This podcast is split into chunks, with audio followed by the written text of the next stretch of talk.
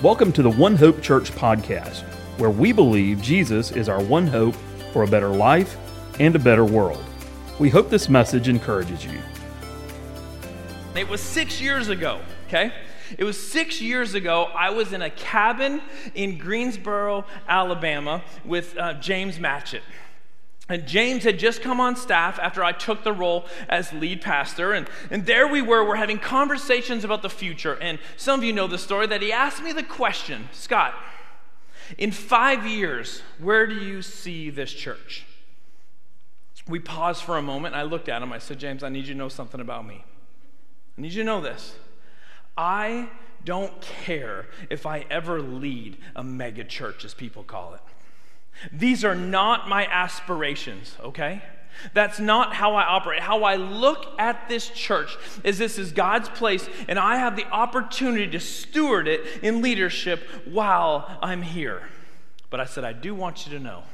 If you're part of One Hope, you know where I am on this. I want you to know what I'm passionate about.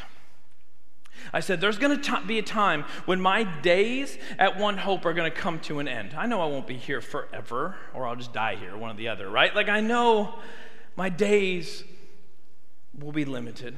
But when I look back, I want to be able to say I did two things really well, at least my attempts. And that is, I pointed people to Jesus and I helped people become more like Jesus every single day.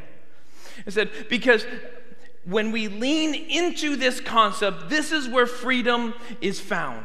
We see in Scripture that freedom is found in Jesus. It says that His truth sets us free. And I want to remind us, though, is the fullness of that freedom is not just in salvation of Jesus. Salvation is not the landing spot, it's the launching spot into the life that He has for us. That the fullness of freedom is found when we give our life to Jesus and then we make that pivotal move where I'm going to live my life the way He did. And this has been my intentions for six years. It will continue to be my intentions. But from that conversation with James, I believe God began to speak to me and to give a God vision, to give a God vision of what life would look like if Scott Moore and One Hope began to live more like Jesus every day. And so that is where this see, feel, act stuff comes from. And so we're in this series of teachings, and we're talking about. Um, what I believe is the most important things, uh, the values that Jesus had. He said this was the most important. We're talking about the conversation that Jesus had where, where he was asked, Hey, Jesus, what is the best way to live? Jesus, what is the most important thing in life? And, if we remember, he said, well, it's two things. We've heard, if you grew up in the church, you've heard this your whole life. But he said two things to love God and to love your neighbor as is yourself. This sums up everything. So, for the past three weeks, we've been wrestling with, we've been tackling that first part of the answer. How do we love God with all of our heart, our soul, our mind, and our strength? Now, I want to ask you if you've missed any of those messages, do me a favor, go back and listen. If, you you're part of One Hope, I don't want you to miss this because this is more than a series. It's more of a DNA, a movement inside of our church saying, This is, we're declaring these are the people we want to be. But what I did through those first three weeks is try to give you a picture to process what that looks like. And, in, and to love the Lord your God with all your soul, mind, soul, strength, we need to, first one was see the truth about God. You remember, we need to see Him in the beginning, we need to see He's always been, and that He will be with us into the future. He will never not be. We see the attributes of love and grace and mercy. We see power. We see all these things that we need to see the truth about God. We need to know who He is because when that happens, I'll tell you, when you get a real, rich, genuine, authentic view of who God is, something attaches to your heart. Something moves inside of you where you begin to feel a passion for God. When we see the goodness, the greatness of God, something moves inside of us and we'll feel passion for Him. And this is what God wants. He does not want just a, a knowledge based relationship. I know who He is. There is the heart connection that happens. And when you have that heart connection, it moves us to what I've said is you act and surrender. Because whatever you're most passionate about is what you'll surrender your life to. This is the way it always is. You'll give yourself to the thing that you're most passionate about. And so, what we did is we saw how this walked through in Paul's life and his transformation, but then more importantly, we see how that played out in Jesus' life, even to the point of death. He surrendered everything. And that's going to be the call on our life. Well, today, we're going to make a hard turn, okay? We're going to make a like a transition, all right? We're, we're, it's going to feel like maybe we're starting all over again because we're moving off the first part, which is loving God, and moving to the second part of Jesus' statement, which is loving your neighbor as yourself. And let me be blunt about something, let me be really clear. I think sometimes it's easy for us to attach and buy into the loving God part. I think we can see it as a necessity. I don't think we have to be overly convinced that God wants a loving relationship, that He loves you and He wants to be loved back. I don't think we need to be too convinced. I think we, we see the need for salvation. But then we get to this part. I wonder if we know the words of Jesus, but do we view this part as almost secondary to the first? I wonder if we know the words of Jesus and we believe it's a good thing when it's convenient versus as a non negotiable command from Jesus. I'm wondering this is how we see this part. So, my argument that I'm going to start from today, it's going to go into um, the, the rest of this series, is, is loving your neighbor as yourself is as important to God as loving Him with your heart, soul, mind, and strength. Okay? Hear me. Loving your neighbor as yourself is as important to God as loving Him with your heart, soul, mind, and strength. Maybe I could say it this way In the kingdom of God, loving your neighbor is part of loving God with all your heart, soul, mind, and strength. They cannot be separated as one is more valuable than the other. If our life is going to mirror the life of Jesus, then loving our neighbor isn't a situational thing. It's not a sometimes thing. It's a lifestyle that we need to begin living now. But there's a problem. It's a problem for you and it's a problem for me. Is we don't do this very naturally. This is this does not come easily in our brokenness and the hu- brokenness of humanity. That when it comes to this part, it's not a you thing, it's not a me thing, it's not an us thing, it's not an American thing, it's not a one hope thing. This is hard for all of us. It doesn't come naturally. That's why Jesus has to address it. Then he addresses it again, and he addresses it again. It's why he needs to have conversations like uh, we're going to read about today that we're going to jump into. It's why Luke 10 matters in the conversation of Jesus saying how to live. So, what I want you to take up, you got your Bibles, you got your phones. If you need a Bible, under the chairs, there can be yours. But we're going to go to Luke chapter 10 and jump into this conversation Jesus has, and then we'll see why this part of Scripture is so foundational to the see, feel, act concept that I'm talking about. So, Luke chapter 10, you ready? Luke 10. On one occasion, an expert in the law stood up to test Jesus. Teacher, he asked, what must I do to inherit eternal life? What is written in the law? He replied. How do you read it? He answered, Love the Lord your God with all your heart, with all your soul, with all your strength, with all your mind, and love your neighbor as yourself. You've answered correctly, Jesus replied. Do this, and you will live. But he wanted to justify himself, so he asked Jesus, And who is my neighbor? In reply, Jesus said, Well, a man was going down from Jerusalem to Jericho when he was attacked by robbers. They stripped him of his clothes, beat him, and went away, leaving him half dead. A priest happened to be going down the same road, and when he saw the man, he passed by on the other side. So, to a Levite, when he came to the place and saw him, passed by on the other side. But a Samaritan, as he traveled, came where the man was, and when he saw him, he took pity on him and went to him and bandaged his wounds, pouring on oil and wine. Then he put the man on his own donkey, brought him to an inn, and took care of him. The next day he took out two denarii and gave them to the innkeeper. Look after me, he said, when I return, I will reimburse you for any extra expense you may have. Jesus goes, What's uh which of these three do you think was a neighbor to the man who fell in the hands of the robbers? And the expert in the law replied, The one who had mercy on him. And Jesus told him, Go and do likewise. Many of the questions that we wrestle with today, people asked Jesus because they were wrestling with them as well. And one of the things that I love about Jesus is that he didn't just give the quick, simple answer. It wasn't a black and white answer, let's move on, no discussion. I think Jesus was as concerned about the principal truth as he was about answering that specific question in that specific moment. So I think Jesus wanted people to understand the bigger truths about the kingdom of God so they would be able to understand how it all played out. Now, how Jesus taught, um, primarily, good chunk were what we call parables. And Jesus would use parables to bring clarity to things that were, you know, maybe that people were wrestling with or that, that they needed to understand because it wasn't quite clear.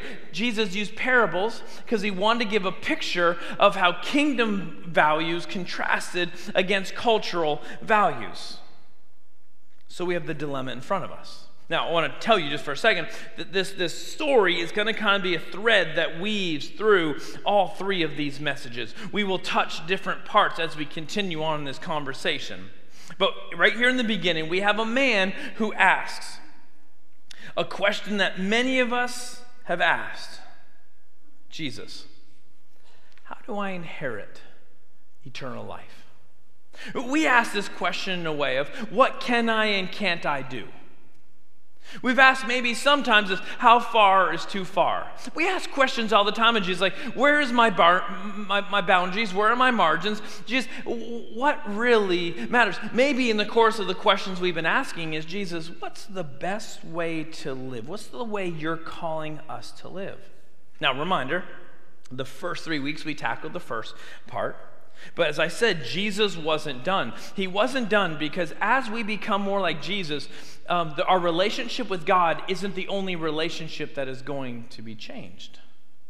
We need to remember, and I know I've said this, this to you before, and I will continue to say it, but as your relationship with God transforms, your relationships with others will be transformed as well. Maybe I'll say, you, you want to see how healthy your relationship with God is? How do you operate in the relationships around you? Are you only focused in that relationship with God, or do you see and understand the relationship with others is part of that maturing and, and growth that He's called us to? But the problem is, as I told you, we're not, we're not all great at relationships. Jesus knows this, and so he knows um, he, know, he knows he's got to show us kind of the a picture of how this plays out. So we've got the parable, and so let's talk about the parable for a second. The journey from Jericho to Jerusalem, or vice versa, is a tough journey. If you ever go with me to Israel, you kind of see the length of this. This approximate 18 mile journey was a tough, dangerous journey for people. Jesus knows this. This was not a far fetched scenario. Jesus actually taps into this knowledge that people would have had. And so, what you have here is you want to know how to inherit eternal life. A man has been jumped, and now he's in need. You know the stretch from Jericho and Jerusalem. Well, a man was walking in, and he's, in, he's been jumped, and he is almost dead. He is in need. They would have understood this story.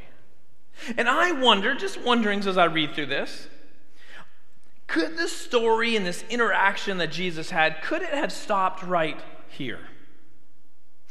I'm wondering if the answer to the question is actually right here in the first part of the story. What if it could be looked at as simply as who is your neighbor? Maybe Jesus wants us to see our neighbor as anyone who needs us in their lives.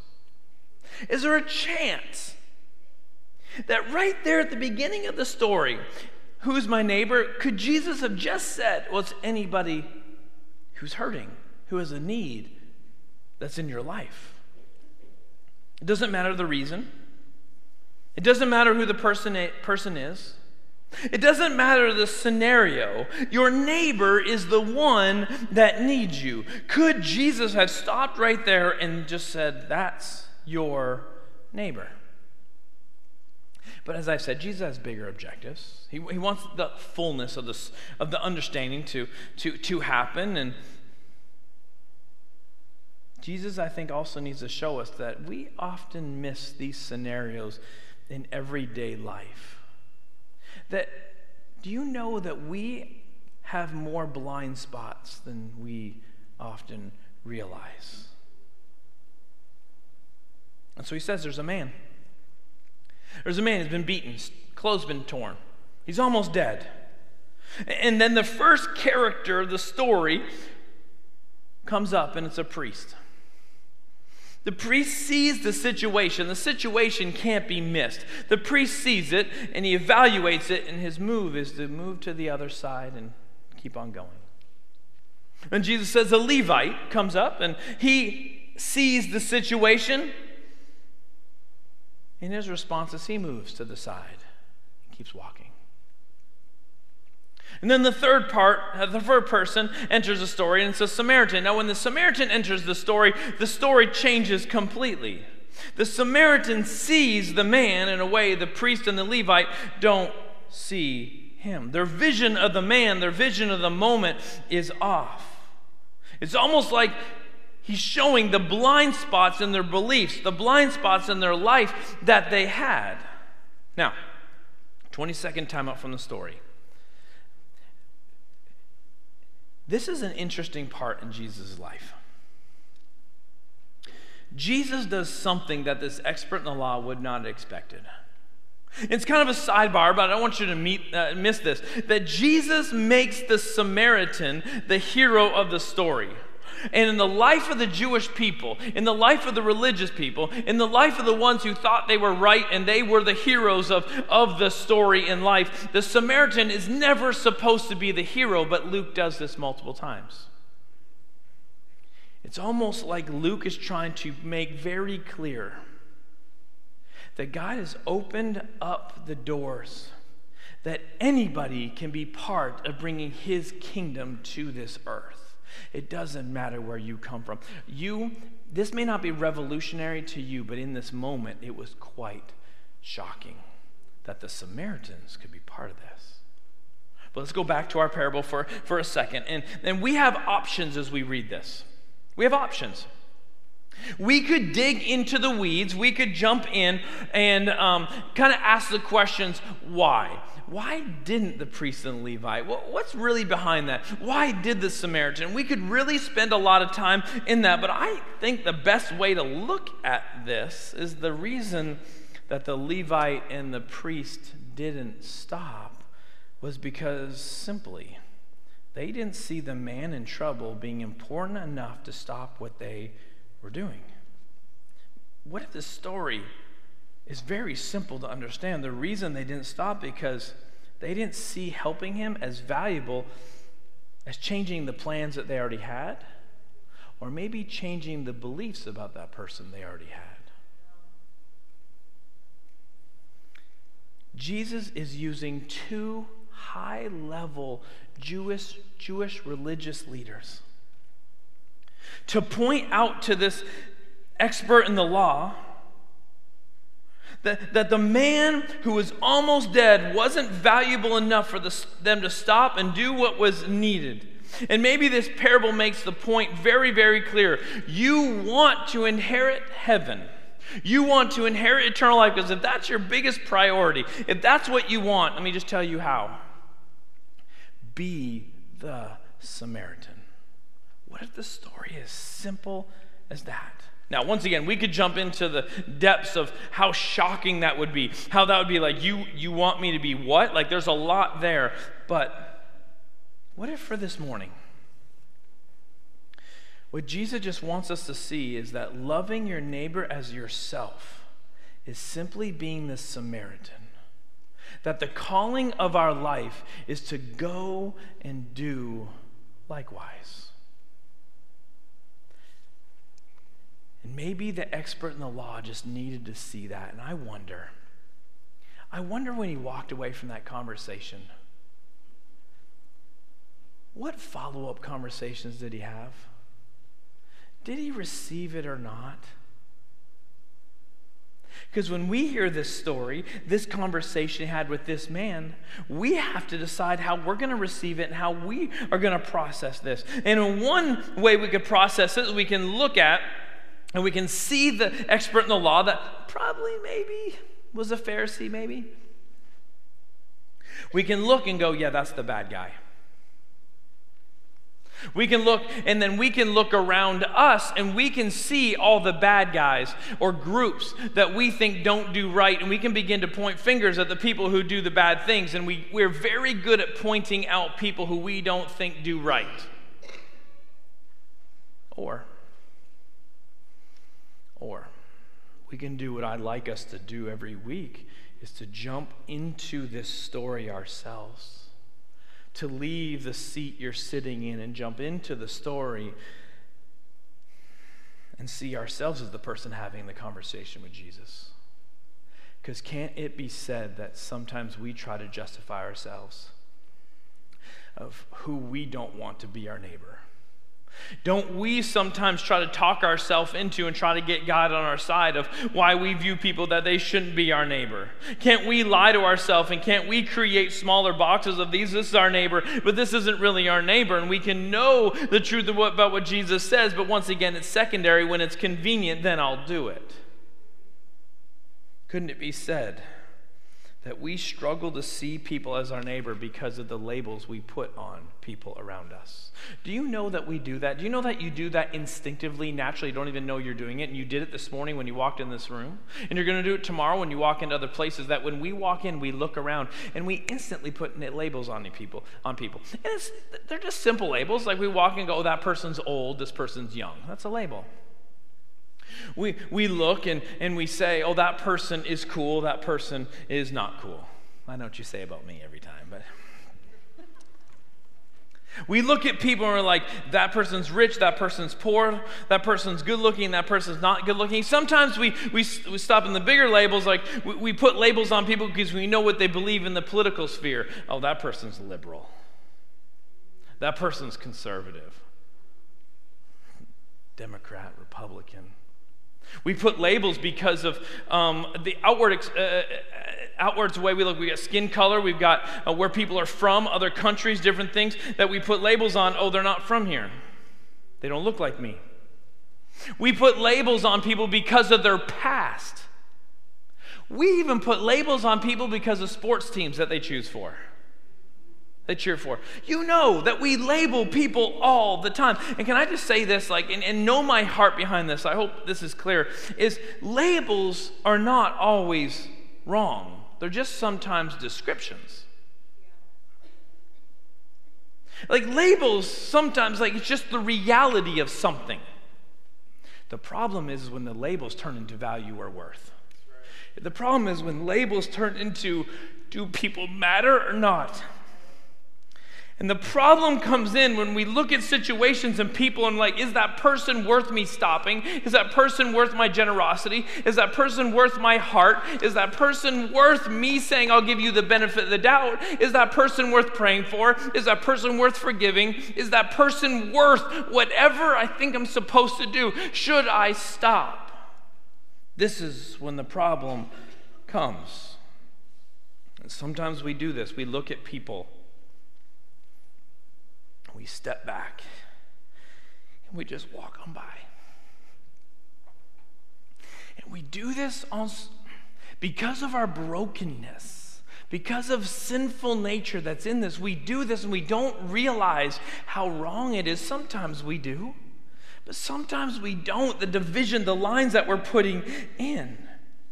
But Jesus sees them, and, and the Pharisees are not the only people that Jesus had to talk to us about. Jesus had to have these conversations. You know, Jesus had to have these conversations with the disciples, which tells me you can be close to Jesus and still not love your neighbor the way you're supposed to.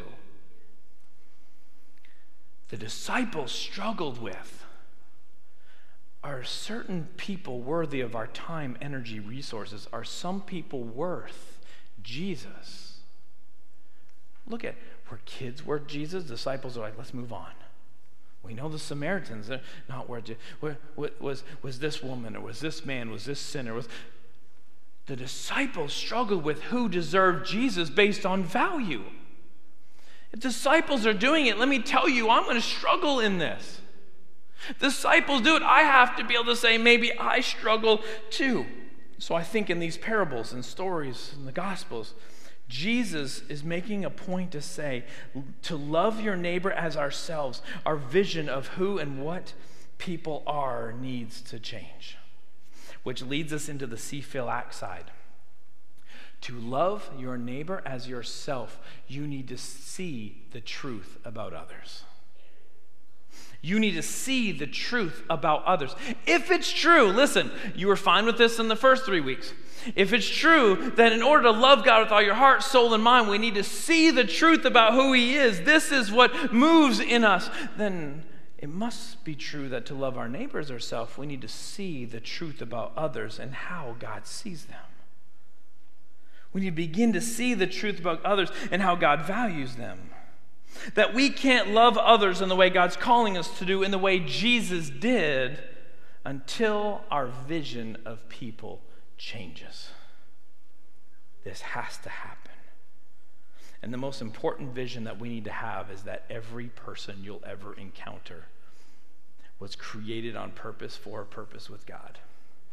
Every person you'll ever encounter was created in the image of God, loved by God, valued by God, has a purpose in this life by God, and that He sees them like He sees you. That they're created to glorify God and honor God and to be in a relationship with God. Whether they are or not doesn't take away from their value in the sight of God. If the truth is they are valuable to God, then they need to be valuable to us. And Jesus needed to teach these Pharisees, these disciples, and this continued on that Paul, we've talked about him, he needed to teach it to the early church. This is why he says in Philippians chapter 2 do nothing out of selfish ambition or vain conceit, but rather in humility do what? In humility, value others, others above yourselves, not looking to your own interests, but to each of you to the interests of others. The early church needed to be taught this. We need to be taught this. And then we be taught it again and again and again, and reminded again and pushed again and held accountable again that we need to live in this because it's not natural to us. But if loving, go back to the beginning, if loving our neighbors as ourself is as important to, as loving God, then we need to take a look at ourselves and say, how I live life, is it more like the Levite and the priest or the Samaritan? Because this isn't going to become, this isn't natural. In our broken selves, this isn't easy. It's going to take some transformation of God in our life. But in order for that to begin to work, we need to do two things. One, we need to own it If the disciples struggled with it, maybe I do too. Maybe I do look at people. Maybe I do create lines. Maybe I do push people away. Maybe I don't love everyone as my neighbor. Just own it. And then ask ourselves this important question Who are you struggling to see value in? Who are you struggling to see as your neighbor that needs you? And I'll tell you, sometimes this is right square center in your own home. Sometimes the extended family. Sometimes these are close friends. Or were close friends. Sometimes this is um, coworkers. Sometimes it's people in the community. Not all these things are random stories like walking from Jericho to Jerusalem and you come on to this person who needs. Sometimes this is the needs around us, but we have blind spots to the people who need us. And we look beyond because maybe we're frustrated. Maybe we're annoyed. Maybe it's just we all have that person or those people that we're just like, it's just not worth it. They're driving me crazy. Or I just don't like them. I don't like they don't think like me. I don't like that they look like me. But if it's true that everyone is creating the image of God, who are you supposed to value and wor- find worth in that right now you're struggling with? Who are you walking by in your life and they really need you? So, so I want you to do it just for a minute. Close your eyes. Close your eyes because I pray, this is my prayer before I came Sunday. God, will you put a picture in our eye, in our mind's eye, of who we need to be loving more? Who is our neighbor that we've been walking by? My prayer is, is that God very quickly put in our minds, oh, I don't want to see that person. Oh, I don't want to have to deal with this person. I don't want. But in humility, consider others more valuable and look at their interests more than their own. More than your own. Is there anybody that just comes to your mind? My prayer is this week, God, will you show us? Will you show us who we need to see the way you see them? Okay, look, so this is what I'm going to ask you to do. Look at me. What if this week you just woke up, or at some point in your day, you said this prayer God, help me see people the way you see them, so I can love them the way you love them. Let me say it again.